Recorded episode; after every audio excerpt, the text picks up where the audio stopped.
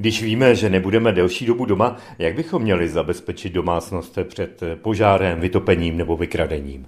Když odjíždíte na dovolenou a nebudete v bytě delší dobu, měli byste udělat následující: zkontrolovat, jestli jsou zhasnuta všechna světla, potom všechny elektrické spotřebiče, které nemusí být zapojeny, odpojit ze zásuvek, televizi odpojit od antény a rozhodně nikdy nenechávejte spotřebiče zapojené do zásuvky v takzvaném pohotovostním režimu.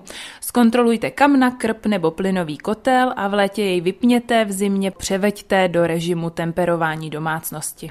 Měl bych se postarat třeba i o přívod vody?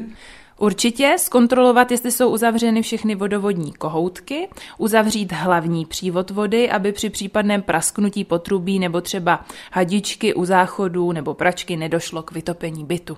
Další rady by se mohly týkat zabezpečení balkónů, teras, zahrad, zimních a podobně. Na těchto místech nenechávejte volně položené předměty, zahradní nábytek, kusy plechu či květinové truhlíky, které by mohly při silném větru spadnout či odletět a někoho zranit. Určitě bychom neměli zapomenout na bezpečné uzavření oken, ale co třeba ventilačka? Nevadí, když necháme lehce proudit vzduch? To nedoporučujeme, protože případný prudký déšť může způsobit škody nejenom ve vašem bytě, ale může protéct voda i k sousedům, anebo silný vítr může rozbít skla v oknech.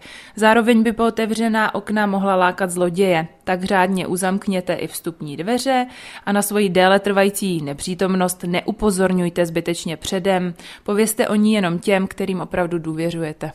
Takže nezdílet své plány a informace o probíhající dovolené někde na sociálních sítích, jak je to velice časté.